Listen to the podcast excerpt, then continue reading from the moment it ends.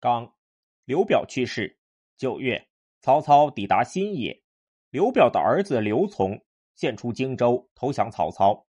母，当初刘表有刘琦、刘琮两个儿子，刘表为刘琮娶了自己后妻蔡氏的侄女，蔡氏因此喜爱刘琮而讨厌刘琦，刘琦心不自安，就同诸葛亮商量保全自己的办法。诸葛亮没有回答他。后来。刘琦和诸葛亮一起登上高楼，然后让人把梯子撤掉。他对诸葛亮说：“现在上不至天，下不至地，话从先生口中说出，进入我的耳朵。现在您可以说了吗？”诸葛亮说：“您难道不知道晋太子申生在国内处境危险，而他弟弟重耳流亡国外却很安全吗？”刘琦听后顿觉感悟。这时。正遇上皇祖被杀，刘琦请求代替他的职务，于是刘表任命刘琦为江夏太守。刘表去世后，刘琮继任荆州牧。不久，曹操的军队抵达荆州，蒯越等人都说：“逆顺有大体，强弱有定势，以臣子的身份去对抗君王，这本身是一种叛逆行为。用刚刚继承来的荆州去抵御朝廷，一定危险。”刘琮接受蒯越等人建议，曹操抵达新野，刘琮献出荆州投降曹操。曹操继续进军。刚，刘备逃到江陵，曹操追到当阳才赶上刘备，刘备又逃向夏口。母，刘备驻扎在樊城，刘琮并未把投降的事告知刘备。过了很长时间，刘备才发觉，此时曹操已经抵达渊城。刘备大为吃惊，有人劝刘备说：“如果此时进攻刘琮，可以夺得荆州。”刘备说：“刘表临死时把他儿子托付给我，我如果背信弃义、自私自利，我死后还有何面目再去见刘表呢？”于是他率领部下离开樊城，路过襄阳的时候，传唤刘琮。刘琮吓得不敢起身。刘琮的左右亲信和荆州的人有很多都归附了刘备。刘备到达当阳，此时带着十多万人、几千辆辎重车，每天只能行军十多里。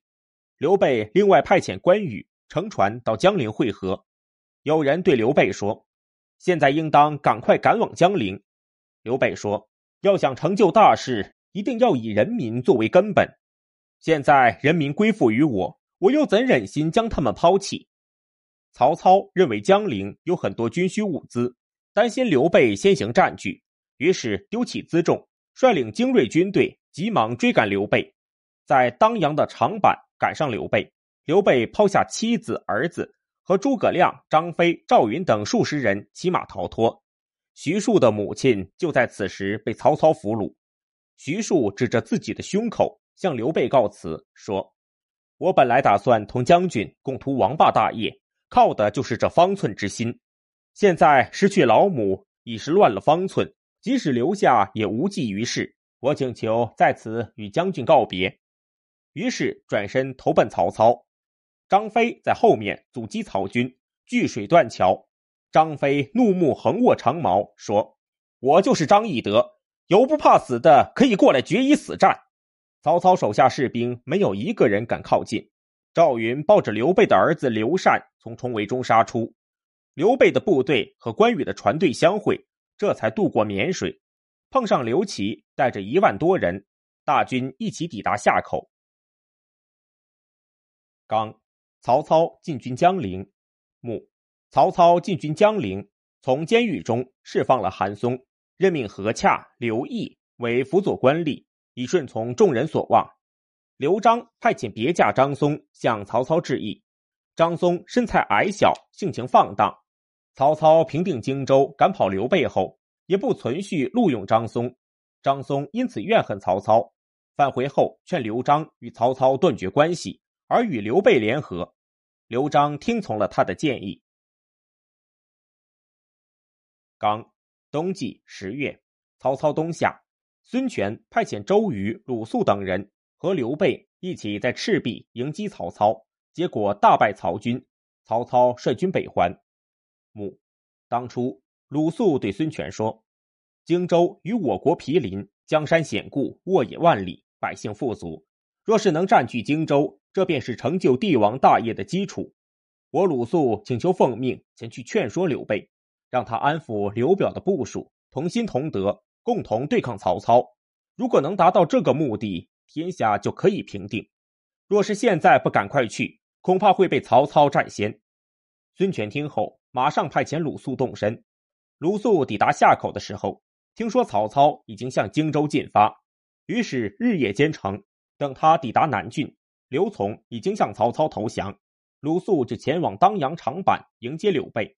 鲁肃向刘备传达了孙权的意思，并向刘备殷切致意，而且说：“我们孙将军聪明仁惠，尊重贤能，礼贤下士，军队精锐，粮食充足，足可以成就大业。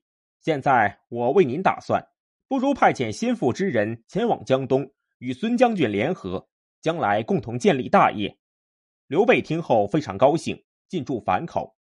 曹操将要顺江东下，诸葛亮对刘备说：“现今形势危急，我请求奉命去向孙将军求援。”于是诸葛亮和鲁肃一起到了孙权那里。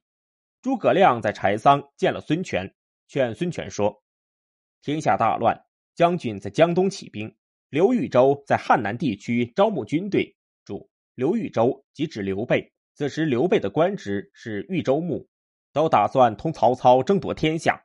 现在曹操已经消除大难，基本平定北方，又攻下荆州，威震全国，英雄无用武之地，所以刘豫州才逃到这里，希望能与将军量力而行，采取相应对策。如果能用吴越之众来和曹操抗衡，就不如及早同他断绝关系。如果将军认为无法与曹操抗衡，为什么不收起武器？直接向曹操称臣而侍奉他呢？现在将军表面上有服从曹操的名声，却内心犹豫不定，在关键时刻不能当机立断，不久便会大祸临头。孙权说：“果如你所说，那刘备怎么不投降侍奉曹操呢？”诸葛亮说：“田横不过是齐国的一位壮士，他尚且能坚守节义而不甘受辱。”更何况刘豫州乃是王室后裔，英才盖世，怎么能屈居于曹操之下呢？孙权勃然大怒，说：“我绝不能拿整个东吴的土地去受别人控制。我已经拿定主意，除刘豫州之外，再也没有可以抵抗曹操的人。但是刘豫州刚刚打了败仗，怎么能抵抗强敌呢？”诸葛亮说：“刘豫州的军队虽然在长坂打了败仗。”但现在回来的士卒，再加上关羽率领的水军，合计有精锐士卒一万；刘琦率领的江夏士卒也不下一万。曹操的军队远道而来，疲惫不堪。又听说追赶刘豫州的骑兵，一日一夜便行进三百余里，这就是所说的“强弩之末，是不能穿于鲁缟”。所以兵法上最忌讳这么做，否则一定会损失一员上将。况且曹操率领的北方之人不习水战，再加上荆州的百姓归附曹操，都是被兵力逼迫所致，此时尚不心服。若是将军真能同刘豫州同心协力，一定会击败曹操。曹军失败，必定向北撤退，这样荆州和东吴的力量都会得到增强，三足鼎立的形势也会形成。成功和失败的关键就在今天。孙权听后非常高兴。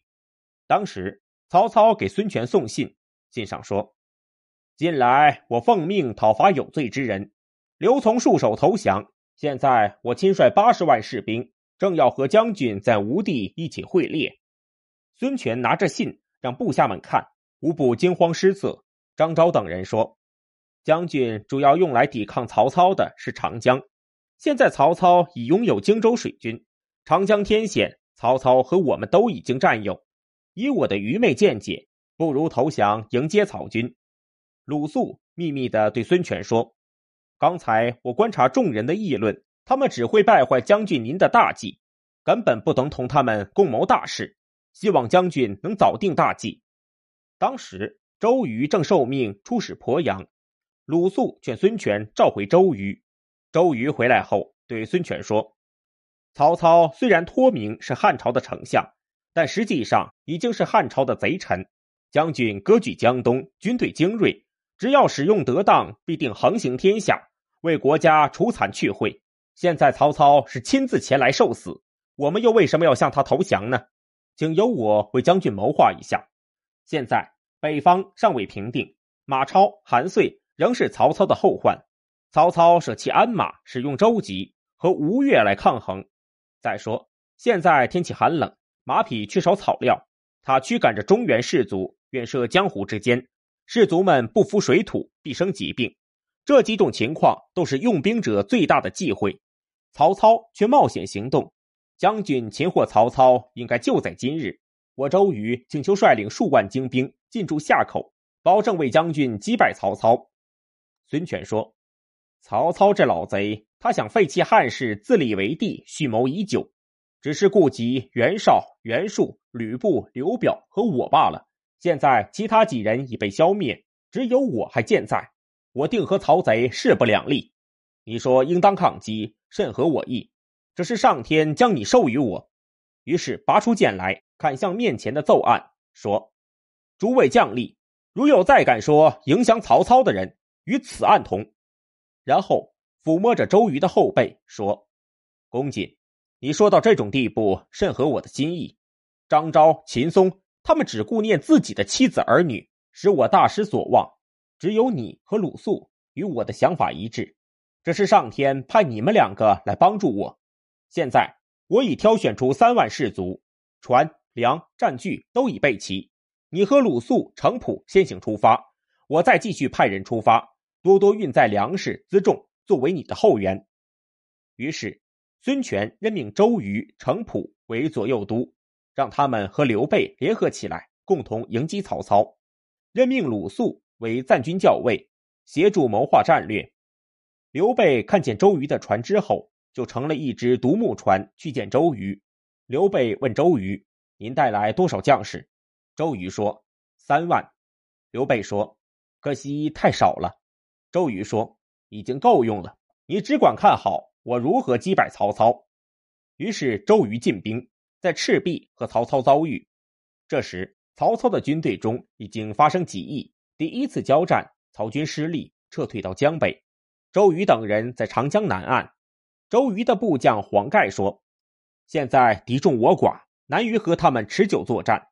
曹操正把船舰首尾连接在一起，可以用火攻将其击退。”于是选用了十艘战舰，装满干燥的柴草、苇笛，中间灌上油纸，外面用帷幕包起来，上面插上旌旗，将事先准备好的快葛系在大船的后面，一切准备就绪。先派人写信给曹操，假装说要投降。当时东南风正急，黄盖以十艘战舰排在最前面，直到江心时升起船帆，其他船按照顺序一起前进。曹军将士都出营房站着观看，用手指着船，说是黄盖来投降了。就在黄盖离曹军还有二里多远的时候，将这十艘战舰同时点燃，火烈风猛，这些燃烧的船只像火箭一般驶向曹军，把曹军的船只全部烧光。火势蔓延到岸上的曹军营垒，不一会儿，火焰冲天，曹军人马很多都被烧死，或掉到江里淹死。周瑜等人率领轻装精锐的军队跟在后面，鼓声大震，奋勇前进。曹军大败，曹操率军逃走。刘备、周瑜率军水陆并进，一直追到南郡。曹军有一多半士卒死去。曹操留下曹仁镇守江陵，乐进镇守襄阳，而自己则率军返回北方。此时，南方军队士气倍增，周瑜于是渡过长江，驻扎在北岸。与曹仁对峙。刚十二月，刘备夺取了荆州的江南诸郡，各郡都投降刘备。母，刘备上表推荐刘琦出任荆州刺史，率兵向南夺取武陵郡、长沙郡、贵阳郡、零陵郡，四个郡全都投降刘备。庐江营帅雷旭率领数万部属归降刘备。刘备任命诸葛亮为军师中郎将。督察各郡，并征收各郡赋税来供给军队使用。刚，汉献帝刘协建安十四年（公元二百零九年），孙权上表请求让刘备兼任荆州牧。牧周瑜进攻曹仁一年多，杀伤曹军很多，曹仁弃城逃走。孙权任命周瑜兼任南郡太守，驻扎在江陵。这时正赶上刘琦去世，孙权让刘备兼任荆州牧。周瑜分出长江南岸的部分地区交给刘备，刘备在油口安营扎寨，并将当地改名为公安。孙权把自己的妹妹嫁给刘备。孙权的妹妹才思敏捷、刚强勇猛，具有和他哥哥一样的风度。他有一百多名奴婢，都持刀侍立。刘备每次进入他的房间时，心里都非常害怕。曹操秘密派遣便士蒋干穿戴布衣葛巾。以私事的名义前去劝说周瑜，周瑜出门迎接，站在那里对蒋干说：“蒋子义辛苦了，远涉江湖，莫不是为曹操做说客的吧？”把蒋干请进去，和他一同观看军营。在看完仓库、军资、武器之后，又回来请他宴饮，因而对蒋干说：“大丈夫处事，遇到能赏识自己的君主，表面上是君臣关系。”但在内心上却已结成骨肉之亲，言听计从，有福同享，有难同当。遇到这样的君主，即使是苏秦、张仪起死回生，又怎能劝他改变主意呢？蒋干听后只是笑了笑，最终也没有说什么话。蒋干回去后，将这情况报告了曹操。他赞扬周瑜有雅量，不是言辞所能挑拨离间的。刚。汉献帝刘协建安十五年（公元二百零一年）冬季，曹操在邺城修建铜雀台。刚十二月，曹操把他的封地退回三个县。母曹操下令说：“我当初在谯县以东五十里的地方修建了一座精舍，打算秋夏季节在那里读书，冬春季节在那里打猎，就这样生活二十年。”打算等天下太平之后再出来做官，但未能如愿，被征召为点军校尉。那时我又改变了主意，认为能为国家讨贼立功。等我去世之后，我的墓道碑上能题写“汉故征西将军曹侯之墓”这几个字，便是我的志向了。想不到后来遇上董卓发难，我就带头兴起义兵，击败并降服黄巾军，又讨伐袁术。攻灭袁绍，将袁绍的两个儿子斩首示众，接着又消灭刘表，天下平定。我身为宰相，已经到了臣子最高贵的地位，这已超过我原本的愿望。假使这天下没有我，不知道要有多少人称帝，又有多少人称王呢？有人看到我强盛起来，就胡乱揣度，说我有篡夺地位的野心。每当想到这些，我心中就感到不安。然而，想让我立即把兵权交还给国家，这也是不可能的。为什么呢？我确实是担心离开军队会被人所害。我既是为子孙考虑，又是因为我若是败亡了，国家到时就危险了。所以，我不能只图虚名，而实际上受到祸害。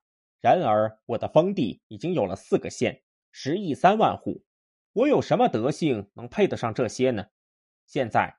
我将上交杨贾、浙、沪三县二万户，只享受五平一万户的实益，以此来减少世人对我的诽谤和讥议，减少对我的责备。刚，孙权的手下南郡守将周瑜去世，孙权任命鲁肃接管周瑜的军队。母，刘表原来的将士大多数归附了刘备，刘备认为周瑜给的土地很少。不足以容纳下他的部署，就亲自到孙权那里请求统领荆州。周瑜上书说：“刘备是一个骁悍雄杰，又有关羽、张飞这两员雄虎之将，他一定不会长久屈居他人之下，恐怕有朝一日蛟龙得到云雨，终不是池中之物。”孙权没有听从周瑜的意见。刘备回来后听说这件事，叹息说。天下有智谋的英雄，所见略同。孔明就曾劝我不要去，他的意思也是考虑到了这一层。周瑜到京口拜见孙权，说：“现在曹操刚被击败，正忧心忡忡，不可能主动出兵再次与将军交战。我请求派我和奋为将军孙瑜一起西上，夺取西蜀，吞并张鲁，然后留下孙瑜坚守那里，再和关中的马超结连护援。到时我回兵，同将军一起占据襄阳，紧逼曹操，这样北方便可图谋夺取了。孙权同意他的意见。周瑜回去整治行装，就在路上患了重病，写信给孙权说：“现在曹操在北。”战争尚未平息，刘备寄居在这里，就像是在家中养了只老虎。现在正是朝廷将士发愤忘食之时，也是您长思熟虑之日。鲁肃为人忠烈，临事不苟，他可以接替我。如果我的建议可以采纳，则我虽死而不朽。周瑜死在巴丘，孙权听说周瑜去世，非常悲痛地说。周公瑾有辅佐帝王的才能，却想不到短命而亡。我现在又能依靠谁呢？后来，孙权为他的儿子孙登娶了周瑜的女儿为妻，又把自己的两个女儿嫁给周瑜的两个儿子周循、周胤为妻。当初，程普仗势自己年龄大，多次瞧不起周瑜，周瑜屈己待人，始终不和程普计较。后来，程普便敬佩周瑜。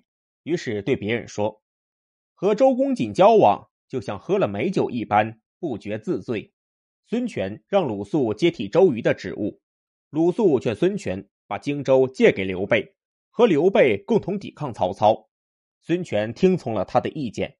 当初，孙权对吕蒙说：“现在你掌管大权，不能不学习。”吕蒙以军中事务多为托辞。